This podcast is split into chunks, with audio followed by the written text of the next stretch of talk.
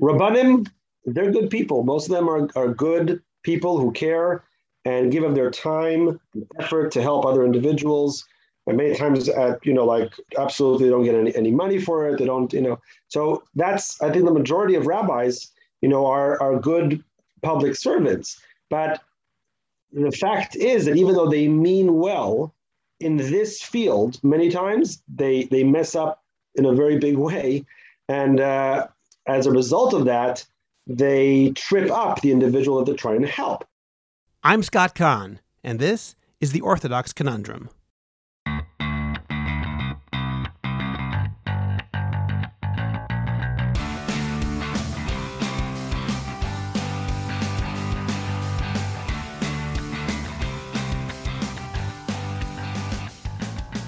This is the Orthodox Conundrum on JewishCoffeehouse.com. I'm Scott Kahn. There is, thankfully, much greater awareness of mental illness today than there was in the past. This naturally leads to the question of how much mental health should affect halacha or Jewish law. Is someone with an eating disorder permitted to eat on Yom Kippur? Or perhaps the question really is is that person allowed to fast? If a person suffering from PTSD needs to smoke on Shabbat, is there room to be lenient? If the key question is how mental illness is related to sakanat nefashot, a danger to life, how can a determination like that be made that's both medically reasonable and halachically proper? Many rabbis, though certainly well meaning, simply are not aware of how mental health concerns intersect with halacha. And when it comes to pastoral counseling and giving non halachic advice, rabbis might be even more in the dark and can unwittingly cause serious damage. Rav Yoni Rosensweig is at the forefront of bringing awareness of mental illness into the rabbinic community. He's written a book on the subject, and he's starting an institute so that rabbis acquire the knowledge necessary in order to appropriately confront these issues.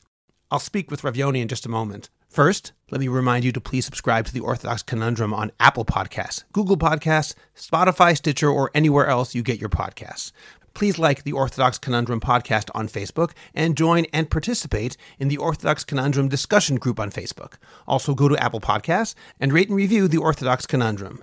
Just search for the Orthodox Conundrum, give it between zero and five stars, and write a sentence or two. I'd also like to ask you to become a Jewish Coffeehouse patron on Patreon. Just click on the link in the description of this podcast, and you can get bonus episodes, Jewish Coffeehouse merch, and more. You'll get special episodes on all sorts of topics that are available only to subscribers. You'll also be helping Jewish Coffeehouse spread our message of a welcoming, intellectually engaged, halachically committed, and honest orthodoxy. So make sure you sign up to Patreon right away. It's just a few bucks a month, and you can cancel at any time. We're looking forward to your joining our team on Jewish Coffeehouse. Finally, do you have a message that needs to get out? Do you want to reach hundreds or even thousands of listeners? Do you want to promote your business, your organization, or your cause? The best way is by producing a podcast and Jewish Coffee House can help you start. I have experience producing hundreds of podcasts, both for myself and for satisfied clients. Whether you want to learn everything you need in a single day or record, relax, and let us do the heavy lifting, Jewish Coffee House Productions will work for you to make it happen and make it even better than you imagined. Let us help you today. Write to me at scott at jewishcoffeehouse.com or go to jewishcoffeehouse.com, click on productions, scroll down to the bottom of the page, and sign up for a free 30 minute consultation. Make your voice heard, promote your cause, sell your product, and engage an audience now. Rav Yoni Rosensweig is the rabbi of the Netzach Menashe community in Beit Shemesh, a ram in Midreshet Lindenbaum, and author of several books. I was honored to speak with him today about this very important issue. Rav Yoni Rosensweig, thank you very much for joining me today on the Orthodox Conundrum podcast. My pleasure. Happy to be here. And I want to wish you a refuah shlema. I know you've recently been waylaid with a bout of COVID, and hopefully you're feeling better. Thank you. I appreciate that. So let's open up with the concept of mental illness in halacha, because certainly in Jewish law, there is a concept of some sort of mental illness. The idea of a shota, somebody who's mentally incompetent, perhaps we can say, does exist. On the other hand, that's a very specific definition. Halacha gives very specific definitions to define somebody as a shoteh, for example, who is patur exempt from mitzvot. Are there additional reasons to believe that mental illness, in the broader sense, should play a role in determining halacha? I think it's important to understand, uh, as an answer to this question, uh, the basics of, uh, and I'm not going to go into too much, but the basics of the development of our awareness of mental health. And this is not specific to the Jewish world. I think it's true uh, throughout the entire world. The last, I would say, 40 years have been revolutionary in terms of the way that we look and understand mental health. So when, as you said correctly, when um, Chazal talked about a shote, what they were talking about in modern terms would be something uh, more akin to a psychosis, meaning we're talking about something which is quite extreme in terms of its practical uh, kind of like uh, ramification and uh, expression. In other words, if I put it too differently, Chazal, like I said, like the rest of the world, were more aware of the extremes than they were of the gray areas that we talk about today. You don't find, or at least it's a machloket if you can even find, let's say, a discussion of depression. Depression uh, in the Gemara. Depression is not something which is so clear cut. People sometimes get up in the morning and they're just not feeling good, or they're in a bad mood, or they're sad, or all kinds of things. And to differentiate between that and a proper clinical depression is not something that's so simple to do. So when you look at the Gemara in Chagiga, they talk about someone who is tearing his clothing, or he's sleeping in cemeteries, or he's you know walking in dangerous areas. So that that seems like a very very clear sign of someone who is mentally challenged uh, in a very severe way. All the gray, all that other stuff, that was something that was uh, identified later. So therefore, you might say, I'm going back to your question, you might say, okay, so maybe that's all there is. Maybe all there is from a halachic perspective is like a form of uh, psychosis. That's definitely not true. How do we know that's not true? We know that's not true. First of all, there are some sources that discuss other forms of mental illness uh, in certain ways, obviously not very, very developed. But the more important thing here is that uh, halacha doesn't depend on the names. In other words, whether we have a, a specific diagnosis and you want to call it whatever you want to call it, uh, it does it won't matter. Everybody will agree that the practical expression exists. Let me give you just one example for that. Please. From uh, uh, uh modern and secular uh, discussions of uh, mental illness, there is a diagnosis that appears in the DSM 5, DID, dissociative identity disorder. Now, I've spoken to several psycho- psychiatrists who kind of like smile at the definition and they say to me, that doesn't really exist. Meaning, what they mean is they're not denying that people dissociate sometimes. What they're denying is that there's a diagnosis. They would rather take that name and, and put it somewhere else, put it into some other box, into some other rubric. In other words, there is no real machloket, there's no real disagreement that people go through suffering. The only question is how you would define the suffering sometimes. So all I'm saying is the same thing here. Just because we didn't find the names, the categories, the, those sorts of things uh, in the Gemara or in the Poskim, wouldn't mean that the halacha has something to say about them, because halacha has something to say about suffering of any kind, regardless of whether it's been given a name yet or not. Today we can give a name to it and say, what is the what would the halacha say about depression? What would the halacha say about OCD? What would the halacha say about anxiety? But even if those names didn't exist once, the person in front of me is suffering and he needs a response. And for that, there's no doubt that the halacha responds to that. Well, what would be examples of how the halacha would respond to that sort of thing? Uh, let me give you a simple example. I was once driving with somebody and he told me that he absolutely needs to smoke or vape on Shabbos. His psychological health depends upon it. I'm not a psychologist. I'm not a posek. To me, I'd be like, you just have to learn how to deal with it. But maybe a mental health professional would say, no, his life depends on it. There's that gray area, as you mentioned before. I don't necessarily want you to posket about that case, but how do you deal with cases like that? Right. So um, the first thing that we need to kind of uh, know is whether there is a professional we can go to. What I mean, I'm, I'm talking about it on a principle level, meaning the rabbis long ago, already in the times of the Gemara, when medicine was not as uh, you know uh, uh, supported by uh, you know by proof as it is today, already then the rabbis said we rely on the doctors. We rely on the doctors, whatever they say. Um, that's what we do in terms of Yom Kippur, Kared, lots of things.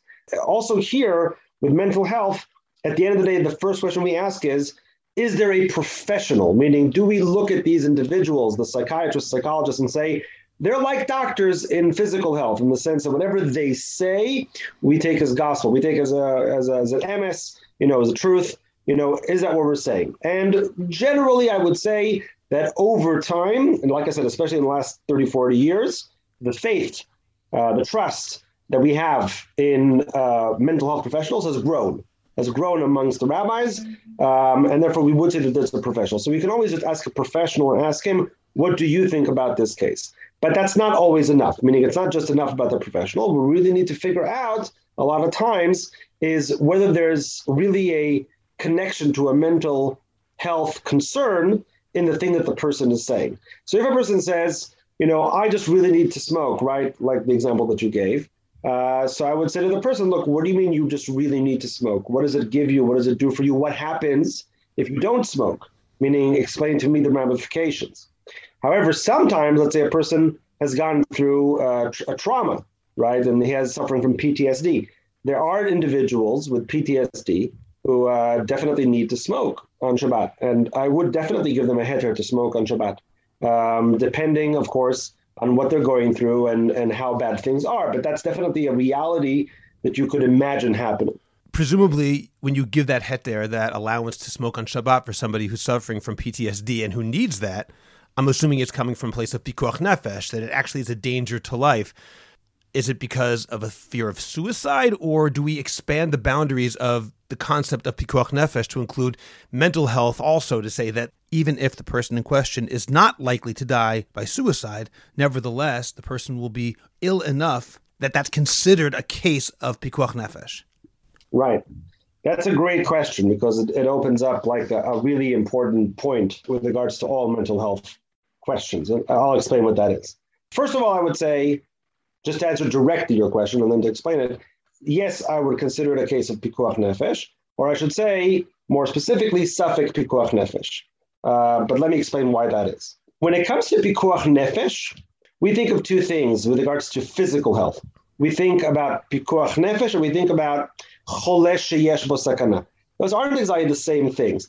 A pikuach nefesh situation is like a person who's drowning. So we say a person's drowning, it's pikuach nefesh. You could do whatever you need to do to save that person. You could violate Shabbat, you could violate whatever. Uh, right now, they are in danger.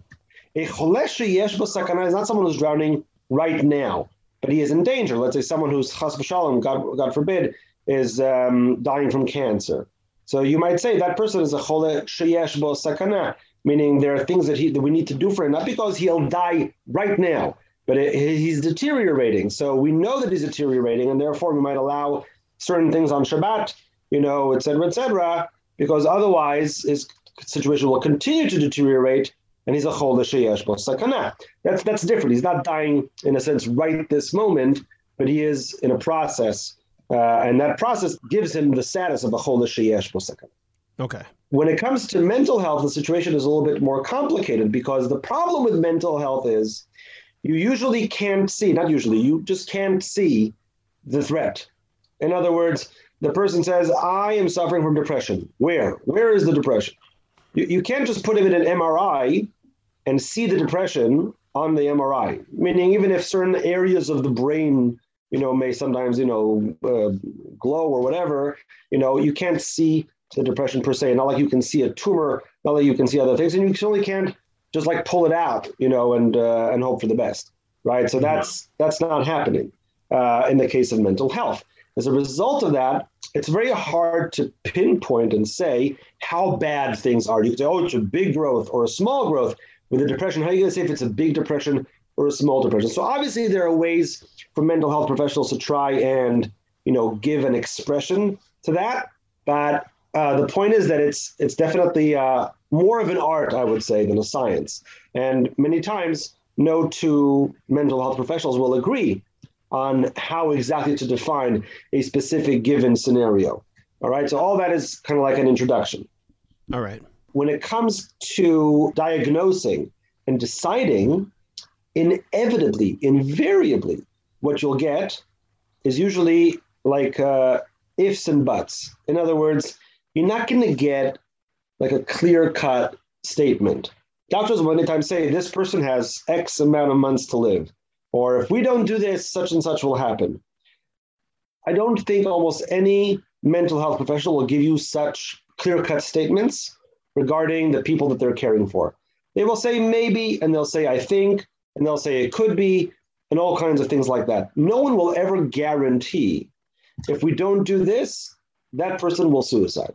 If we don't do this, that person will take their own life. If we don't do this, in three months he's dead. They don't know that. The brain is a it's a wondrous place. No one knows exactly how the mind works and what ways it can be affected. And, and no one knows the future, and all kinds of things happen, and whatever. It's it's it's some to some extent it's guesswork on the part of the mental health professional. Once again, I don't mean to belittle what they do. Uh, like I said, it's guesswork that's based on a certain tools and and and things that they have that they've learned. You know, and I have respect for it. We have to understand the language. That's what's important for me to, to, to give over here. We have to understand the language that's being used. That's why if a posek, if a rabbi is listening to a mental health professional, listening to him talk, and what he thinks he heard was that, oh, I'm not so sure it's so bad. That's not what you heard necessarily. That's just the way they talk about the about the condition. That's how they talk about the disorder. Just because they said it as a safek, as a doubt, doesn't mean it's not serious. It just means they're not willing to commit because they can't commit as much as a doctor for physical health can commit to something that's going on. So therefore, even a statement that's mentioned kind of like as a, as a maybe and a safek and a shema, you know, should be taken with all seriousness. So at the end of the day, right, what we're looking for is more a question of statistical probability than it is of a, of a certainty. And therefore, when someone says to me, okay, this person has PTSD, right? He'll, have, he'll, he'll be suffering from post traumatic stress disorder. And I'll say, okay, what are the chances that person will take their own lives, right? I am not looking for a certainty, and I can never get a certainty that there is like a, I don't know, a 80% chance or a 90. I doubt that you'll get such percentages. You know, it's very hard for a mental health professional to commit to that. However, what you can get is statistics across the board, meaning people with PTSD, what's the usual course, what's the usual development, what happens to a certain percentage of them, et cetera. And I think that that's the number that matters. With someone who went through a trauma, now I'm coming back to answer the question, with someone who went through a trauma and at the end of the day falls into a certain bracket, considering their history, considering what's going on, considering the fact that they maybe at the beginning of their process, and it's known that in such a situation, they will suffer flashbacks, they will suffer a reliving of the trauma uh, if they don't have certain things to help them through it, like smoking, etc. Then I would consider the smoking to yes be a tool to prevent pikuach nefesh, to prevent a, a situation of sakana, without a doubt. Even though I can't know that about that specific person, but this is as good as it gets. This is as much as you can know in this field. That's the bottom line. Isn't there a chance, Rav Yoni, that that can work in the other direction of allowing a rabbi to become too lenient in certain situations? Because if a person has diabetes or heart disease or cancer, when you're able to put a number and say, well, obviously there are no guarantees in any direction, but this should be okay. A doctor or physician can say fasting on Yom Kippur should be okay or should not be okay for this person. You would know what you're talking about. But let's say, using our example of PTSD, I'm just making up numbers right now, and someone says, yes, there's a 2% chance that not smoking will make him upset enough or stressed out enough that it could eventually lead to a pikuach nefesh or sakanat nefashot situation how does the rabbi even deal with that? Now we're talking about 2% isn't nothing, but it's very low, but it's also not nothing. It just seems like, I don't mean slippery slope in that it's a negative, but more almost, and I don't want to use the term free for all, but I'm not even sure how a person could really decide what that number is. Where, oh, if it's 1%, it's okay. If it's 3%, it's not. What would you say to that? 100%. Uh, that, that's a very good point. Uh, so let me answer in two parts to that question. I, I saw exactly what you were talking about here when the question of the Zoom Seder came up uh, in Corona, um, and everyone was talking about, you know, the parents being alone and, you know, should we leave on the Zoom from before Chag, et cetera, et cetera. And there were two general responses, and I, I disagreed with both. I disapproved. I disapproved with both. One, one, one basically said, no, absolutely not. You can't do it. It's not right, you know, et cetera. And the other one was, of course, we have to allow it, you know, et cetera and and I felt that there was it was lacking nuance to a very large degree. And why? Because those who said no under, under no circumstance, I mean, to me, obviously don't understand mental health and don't understand how certain situations can be very, very detrimental to an individual. And those who said yes, absolutely, obviously thought that they understand mental health to the extent that they were in a sense, very, very sensitive to it, but didn't do any of the work to figure out whether this was true across the board or whether this concern, this mental health concern, you know, maybe only applied in certain cases, right? So that's an example of a, if you will, slippery slope where a person is sensitive to a mental health concern, applies it to the entire, you know, entire swath of the population, and says, "Oh, all the old people need this, or else, you know, uh, X and Y and Z will happen."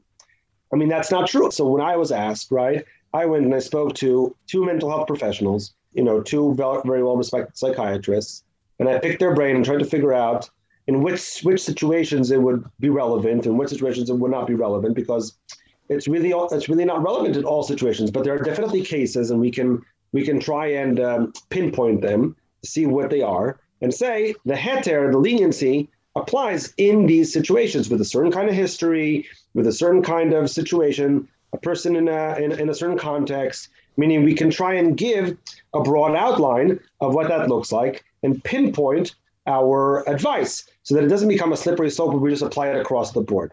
Now, in terms of this, this is the second part. In terms of the specific question that you asked, I, I from my book, uh, Nafshi which is coming out, God willing, in a few months, uh, I wrote several appendices for this book, and one of the one of them was an appendix regarding Holchin b'fikuach nefesh achar harav. That you don't go after the majority with regards to pikuach nefesh. The question was, of course, okay. What's the what's this ein holchin achar harav? In every case, I mean, should you not uh, get into a car because you you know is it pikuach nefesh to drive around? I mean, you can always uh, you know you can say about everything. You know, there's a small, tiny little chance. You know, so obviously the question is what the chance is. And I uh, came out to several dozen. I don't remember how many pages it came out to. Um, but it was a long uh, uh, piece that I wrote, and I looked at all the different uh, opinions and shitas, etc. And there are different opinions on this.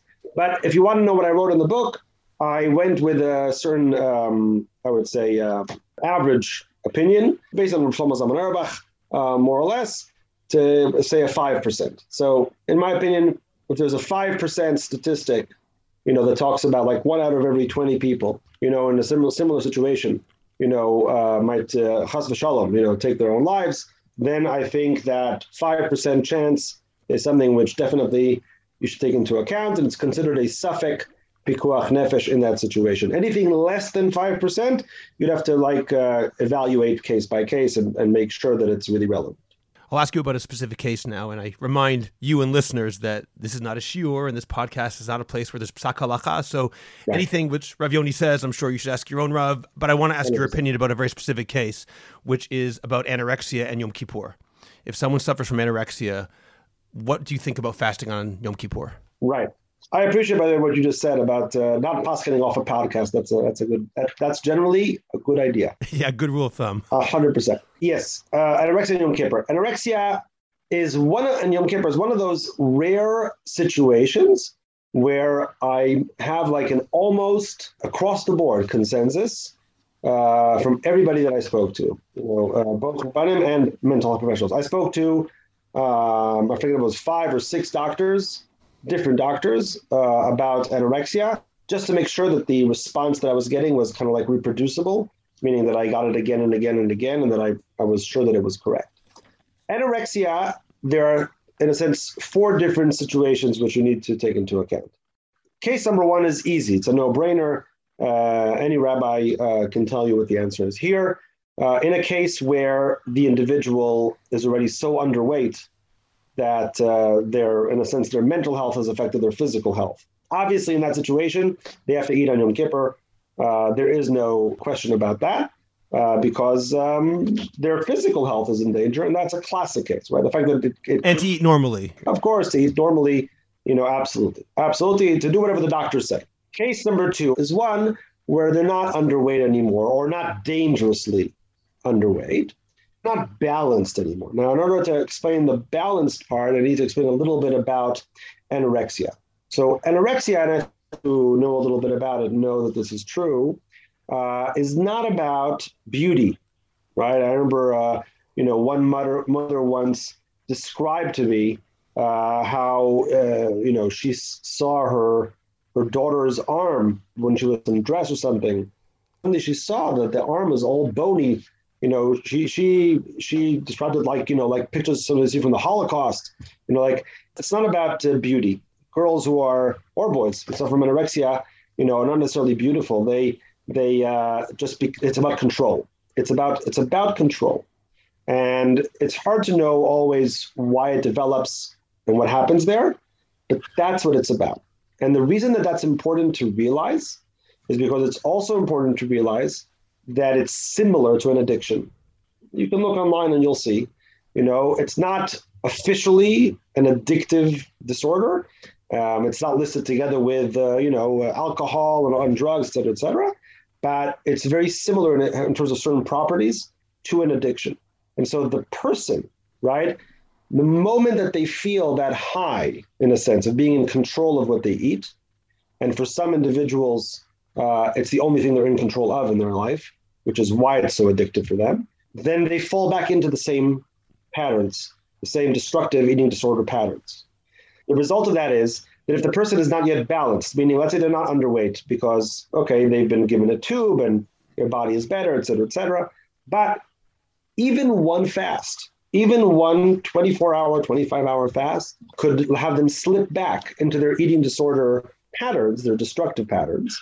Um, and therefore, you don't want to give them that high. You don't want to take a chance. For people listening to the first time, or rabbis from hearing, they, they can't even imagine, right? They say, oh, one day, like, what's the big deal? So you're saying it's almost like one drink for an alcoholic. That's right. It's a big deal. It's a very big deal. And it could easily cause a person to uh, deteriorate. In a moment, I'll talk, talk about the statistics because that's very important. But let me uh, first finish the, the cases. So that's case number two. And in case number two, once again, I don't know any doctor who would say that that person shouldn't eat regularly on Yom Kippur and uh, drink, whatever the doctors say, in order to balance them, to get them, you know, eating normally, drinking normally, uh, getting them into a regular diet, a regular program. That's that's pikuach nefesh as far as we're concerned. The uh, third case is one where uh, the person has uh, has an eating disorder, but it's it's new. In other words, it's been it was, it was caught early. When it was caught early, that's that's complicated to know because nothing yet is manifested. So it's hard to know what to do when when something is caught early. Uh, but I would say that it really depends here on the doctor's opinion, and you just have to ask uh, and see what they say. Uh, in some cases, the person might be able to fast, and there's no problem, depending once again on the evaluation of the psychologist, psychiatrist.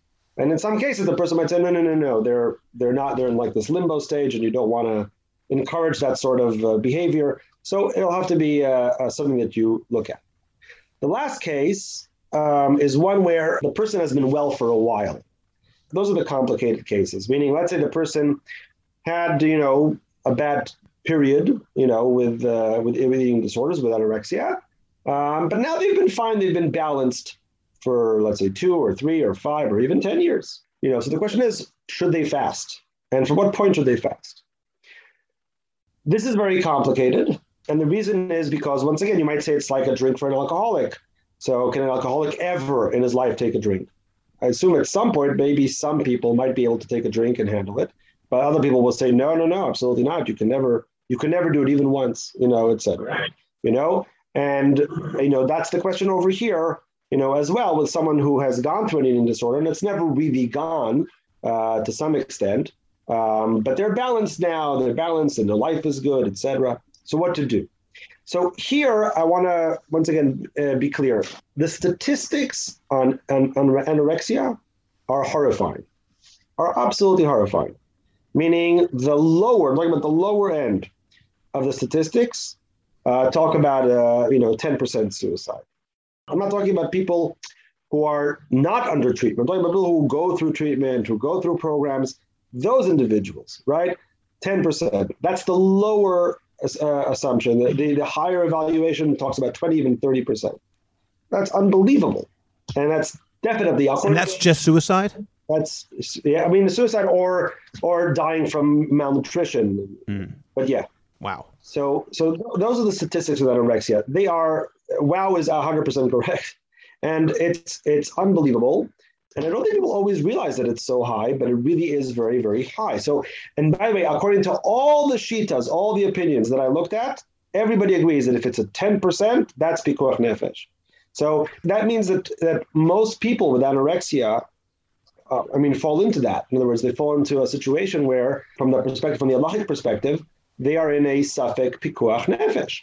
So therefore, should we take a chance, even with someone who is one year or two years or five years out, should we take a chance with someone like that and say to them, yeah, you can fast?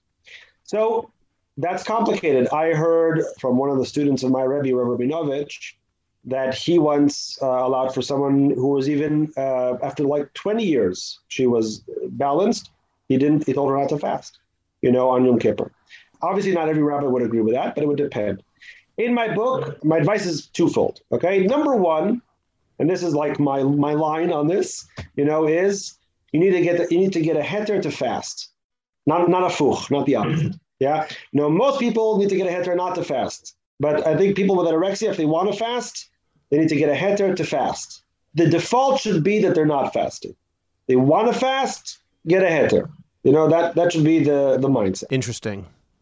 The second point, in terms of more specifically, I would say like this: if they think that they can fast, by the way, that doesn't say much necessarily because obviously the eating disorder wants you to fast, right? Like that could be part of the sickness. So that's the insidious nature of it. Of course, you know, so you ask a person, "Can you fast?" Of course they can. They want to fast. What do you mean? So it doesn't always mean anything, right? But okay, but let's say if they th- if they feel that they are capable, and their psychiatrist, psychologist uh, agrees that you know it's possible for them to go ahead and to fast, and uh, their life is generally like in a good place. In other words, they're in control and and uh, and things are good and balanced and there's no upheavals, you know, etc. I would say that if all three of those uh, are happening, that they can fast. Yes.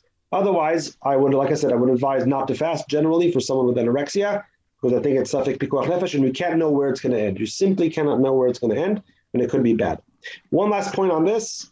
Uh, I'm sorry, it's a long answer. Is that unfortunately I've seen uh, in certain books and places, uh, and I've also heard poskim who paskin to eat in shiurim or drink in shiurim. That is generally a bad idea. In other words, that is a manifestation of the eating disorder. You're like you're playing into the hands of the eating disorder. If you think the person needs to eat and drink, then they should eat and drink regularly.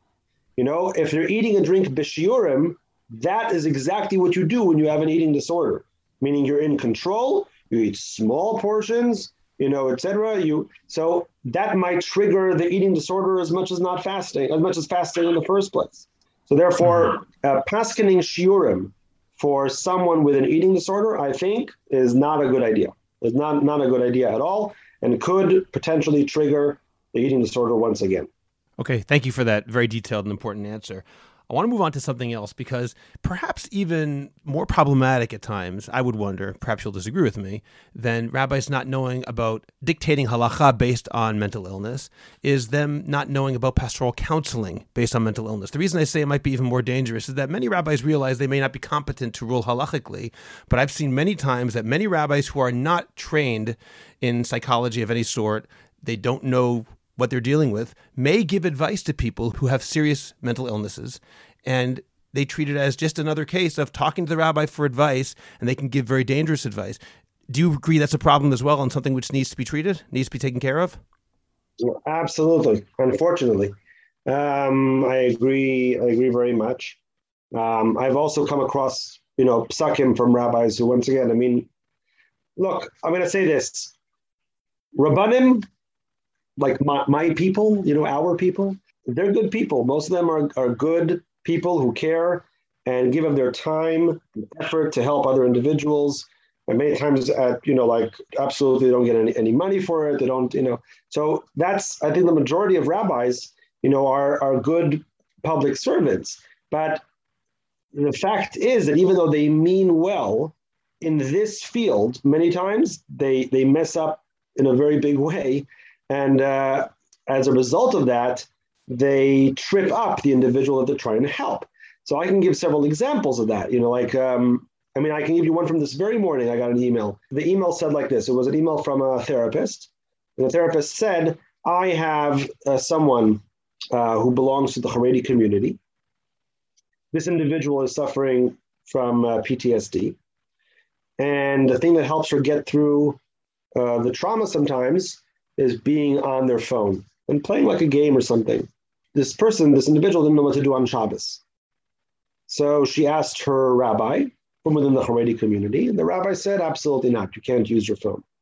Okay, so you might say, all right, so he said not to use the phone.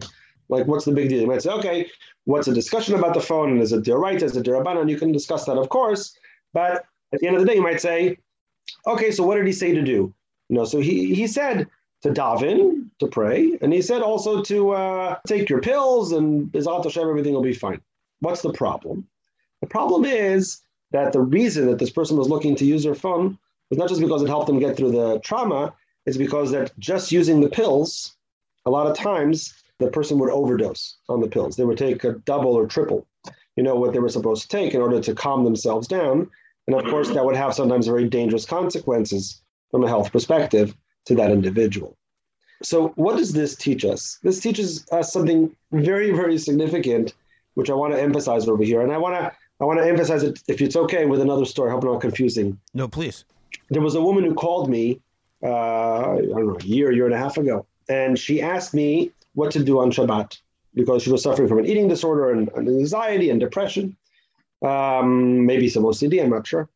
Anyway, so I asked, well, okay, what do you do during the week when you have like, uh, you know, like, you know, when these things come to you and you want to, you know, calm down or whatever.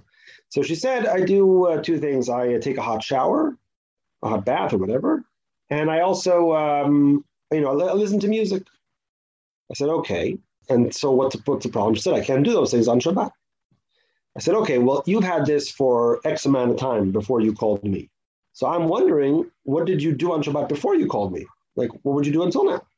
So she said she would do one of two things. She would either induce vomiting, that would help her to, like, you know, uh, release sort of tension, or she would cut herself, not in a suicidal way, in a non suicidal way. But sometimes people do that. They like cut into the flesh, and it helps, in a sense, release tension also for them uh, in that way. Putting aside whether those things are even better on Shabbat to do, you know, than what than, than uh, running a hot bath or, uh, you know, putting that aside, what the story taught me and what's is important for us to realize as rabbis is that it's not only about whether you allow a certain uh, heter or not, give a leniency or don't give a leniency. What we need to understand is that this individual needs a coping mechanism of some sort. And if you don't give them coping mechanism A, they will simply resort to coping mechanism B. So I can either allow the hot shower or the phone, but if I don't, the result is in- induced vomiting and self harm. So, you know, it's not like there's a choice not to do either. There is no choice. You have to choose for the person what the best way for them to get better and what the best way for them to handle things, both halachically and in terms of their health. So, here too, right, with the woman in the beginning, right, you could say the person just take your pills. But you have to understand that if you don't give the heter of the phone, the result is that instead the person is doing something else, which could be very, very harmful for them. So back to your first question, right? Rabbis need to learn a lot about mental health. Amongst other things, they need to learn that if they are not there to help the individual get through whatever they're going through, then that individual is seeking help a different way, in whatever way they know best, in whatever way they can handle things. And afterwards, if the person chas v'shalom self harms, or even worse, takes their own life, then I'm not trying to say it's the rabbi's fault, but I do think that the rabbi could have done things or could have helped out in certain ways to alleviate certain stresses and help with certain processes, you know, so that the person didn't get that far, didn't get that, get, get to that situation that is already, already so bad. So we have a lot that we can do, but we need to learn the topic, the field. We don't have to get a degree, but we do need to learn about the field and understand how the mind works and how these disorders work. What you just said, Rav Yoni, reminds me in a very different way of the well-known story of Rav Chaim Brisker when somebody asked him if she were allowed to use milk for the four cups of wine. And he said no, and he gave her a large amount of money, much more than to pay for wine. And when he was asked, why did you give so much money? He goes, because obviously she also can't afford meat. It's not just a matter of not affording oh. wine. In the same way, you have to hear not only the question that's being asked, but what is the undercurrent below the question, which also allows for it. 100%. 100%. You mentioned, and I agree, that the vast majority of rabbis and clergy people are well meaning. They're doing God's work. We're really trying to do the best we can. I do think, however, there are some who are sometimes infected with arrogance that because I'm a Talmid Chacham or I aspire to be a Talmid Chacham, I also know about things that they actually don't know anything about.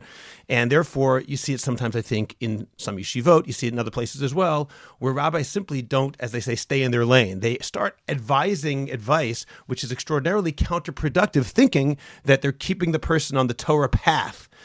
Is it important that all rabbis learn in terms of pastoral counseling what they don't know so that they can effectively advise people that this is not for me to talk about? I can't be here. You need to talk to a professional in a different field. Yeah, yeah, absolutely. I um, I couldn't agree more. You know, if there's one thing that I would hope, um, it's that you know, I mean, I I'm starting, you know, like this uh, machon called Maaglei Nefesh in order to train rabbis in uh, mental health uh, and halacha or mental health and pastoral counseling. But if no one, if people don't want to take my course, that's fine. I would just hope that they wouldn't talk about these issues at all sometimes, because uh, you know, even though they try to help, uh, they could just be doing harm. And I'll give you one example of that so that we understand. Uh, the, our, our problem is, and especially in the religious world, is that rabbis are many times turned to for advice and to be like a, like a helping hand or a shoulder to cry on, you know, et cetera. Even in yeshiva, right? We have like mashgichim and we have like individuals, we have like musar talks, right? So the difference between musar and mental health could get blurred sometimes right? Like, uh, and certainly I'm sure it did, meaning in the old days. So if a person, you know, a hundred years ago, if a person is standing in the beis midrash and, and, everyone's gone to breakfast and he's still saying Shema because he wants to get the kavana just right, you know, so a mashgiach might easily say he's such a tzaddik, right? And today we might say he has OCD, he's suffering, you know. So I'm not sure that the mashgiach realized necessarily that the kid was suffering, that he was he was torturing himself every single morning, you know, to say the Shema just right. And poor kid, you know, like uh, I'm, and it's it's not always tzidkis, it's not always piety that we're seeing. Uh, it's it's it's suffering. So you know, definitely, and and the problem is that we we'll egg people on. You know, we'll say yes, keep on doing what you're doing. You're such a you're doing this and that. No, bad idea. Yeah, I have women who call me with you know, OCD niddah questions or OCD kashrut questions, you know, and I just feel bad for them because, you know, obviously they're suffering a lot, you know, in terms of like, you know, these constant obsessive thoughts that uh, keep on coming into their heads and they can't control it and they keep on thinking they're doing something wrong. And it's it's it's heartbreaking. It's it's sad you know but we have to help. That's the point you know? So a rabbi needs to be careful not to reinforce destructive or hurtful or or unhealthy uh, behaviors. And for that, yeah, it's good if he, as you put it, stays in his own lane, or at least learns a little bit about uh, what all these things are, so that he's able to give the proper response. I want to ask you about your new initiative in just a moment. What you just raised now raises another question for me, though. What do you do or perhaps I should ask, what's a healthy approach? You give the example of somebody who keeps saying Kriyat Shema over and over because that person is suffering from OCD, and whereas 100 years ago they say, what an incredible tzaddik, now we'd say he's suffering terribly. What do you do when halacha exacerbates existing mental illness or becomes a source for an OCD type of a attack, so to speak? Or the converse, when sometimes people might use religion as a soothing mechanism to help them in mental illness when they really need to go to a therapist and or to a psychologist or a psychiatrist in order to deal with the problem and they're using halacha or religion in general as a means to almost avoid that? Right. What you're saying is once again correct we need to be on we need to be uh, careful and wary not to get in the way as rabbis in terms of the let me give you two examples of that i'll give you one from the other side and then one from from the side that you're mentioning sometimes Rabbanim can be, um, their advice can be hurtful to the therapeutic process, even from the other side. Sometimes a rabbi might say, Oh, I'm going to come, I'm going to be very uh, sensitive uh, to the situation, and I'm going to give a heter, leniency. And that leniency could also be very, very detrimental. So I, when I, for, when someone once asked me, and I'm sure this happens a lot, uh, what happens if someone is suffering from depression and doesn't have the koach to get up in the morning, doesn't have the strength to go and daven in a minyan, you know, in shul or daven at all. You know, like uh, what should we say? So the halachic side of this is relatively simple.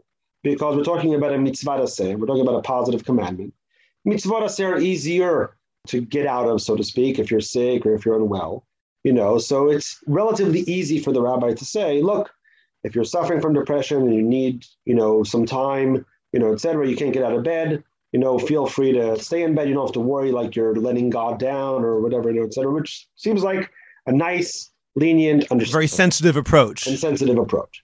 But when I, I remember when I first came to speak to uh, my friend Dr. Shmuel Harris, and I off, and I asked him this question, uh, the uh, the answer halachically was obvious to me, but he actually looked at me and said, "Why are you saying that?" I said, "What do you mean? Why am I saying that? Because the guy is unwell." He says, "No, but a therapist might very well say to the person, you know, oh, that's a good goal to make." You know, get up in the morning, try to go to shul, you know, etc. Try to get him out of bed. Try to use religion as a structure, which can be very, very helpful for a person, you know, who's suffering from depression to kind of like uh, uh, rebuild their day, you know, in a way that uh, that is therapeutic and helpful.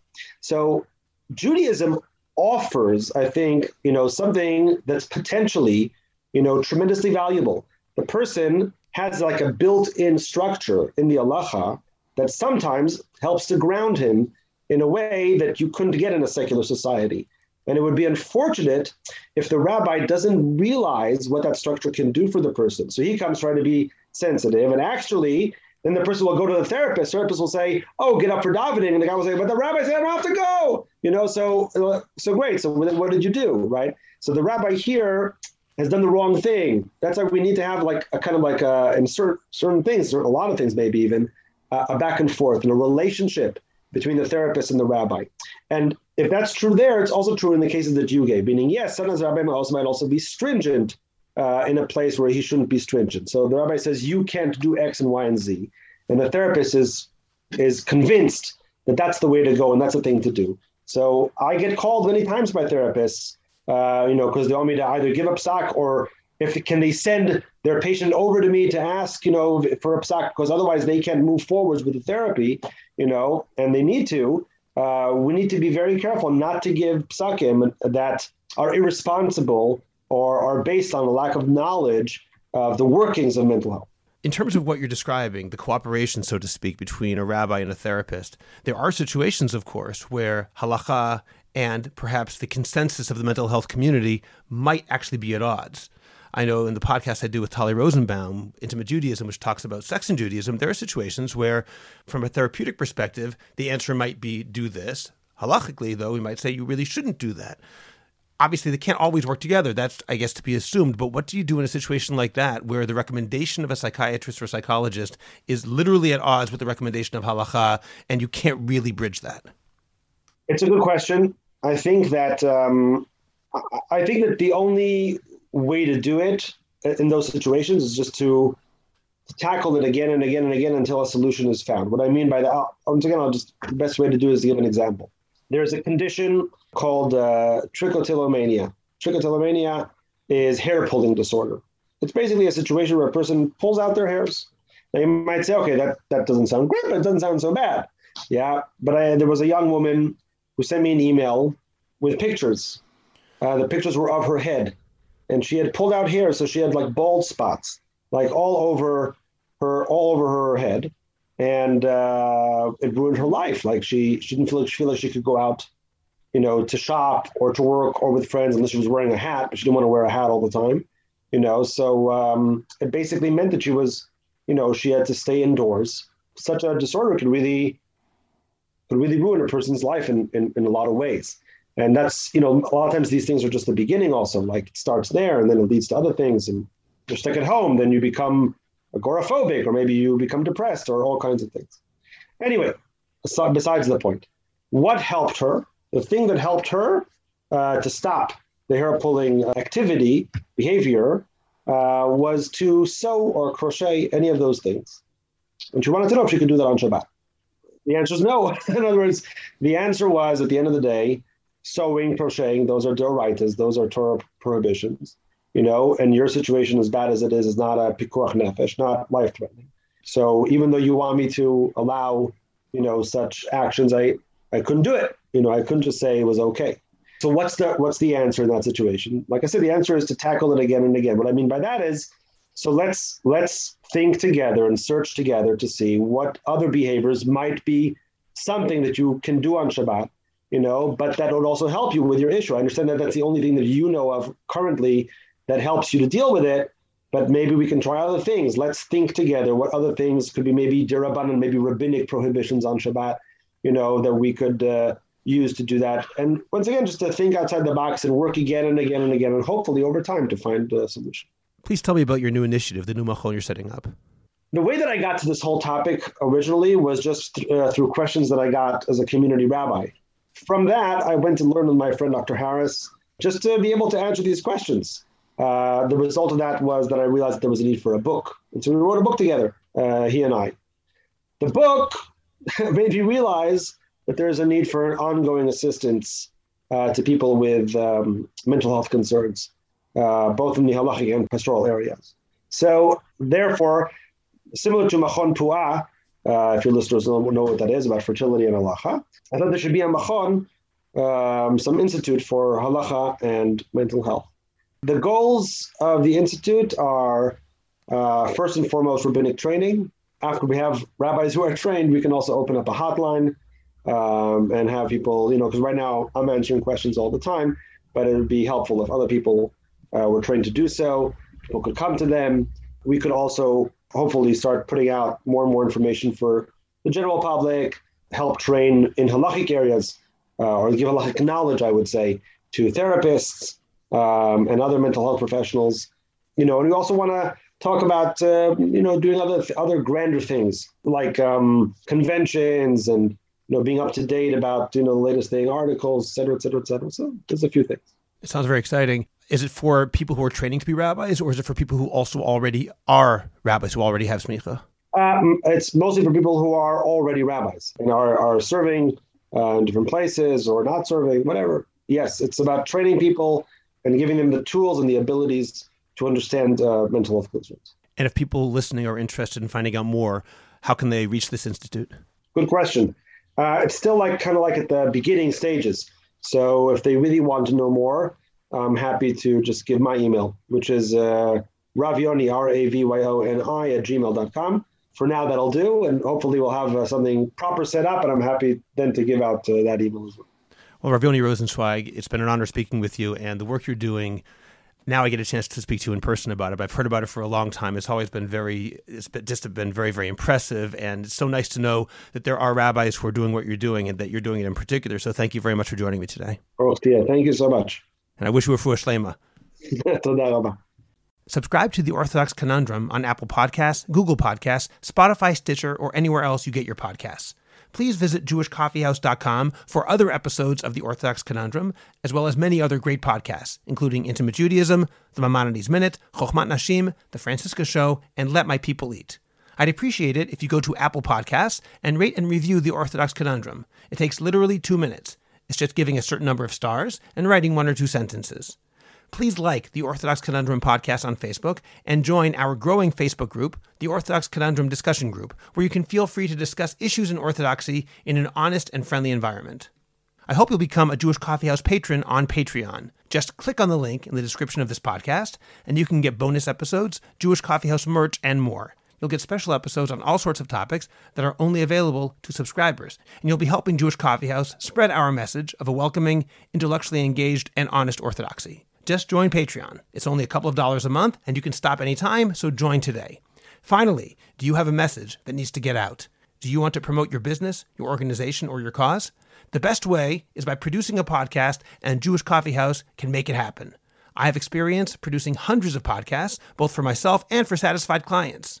Whether you want to learn everything you need in one day, or relax and record and let me do the heavy lifting, Jewish Coffeehouse Productions will work with you to make it happen and make it even better than you imagined. Let me help you today. Write to me at scott at jewishcoffeehouse.com or go to jewishcoffeehouse.com, click on productions, and sign up for a free consultation. Make your voice heard, promote your cause, sell your product, and engage an audience now. I'm Scott Kahn. This has been the Orthodox Conundrum on jewishcoffeehouse.com.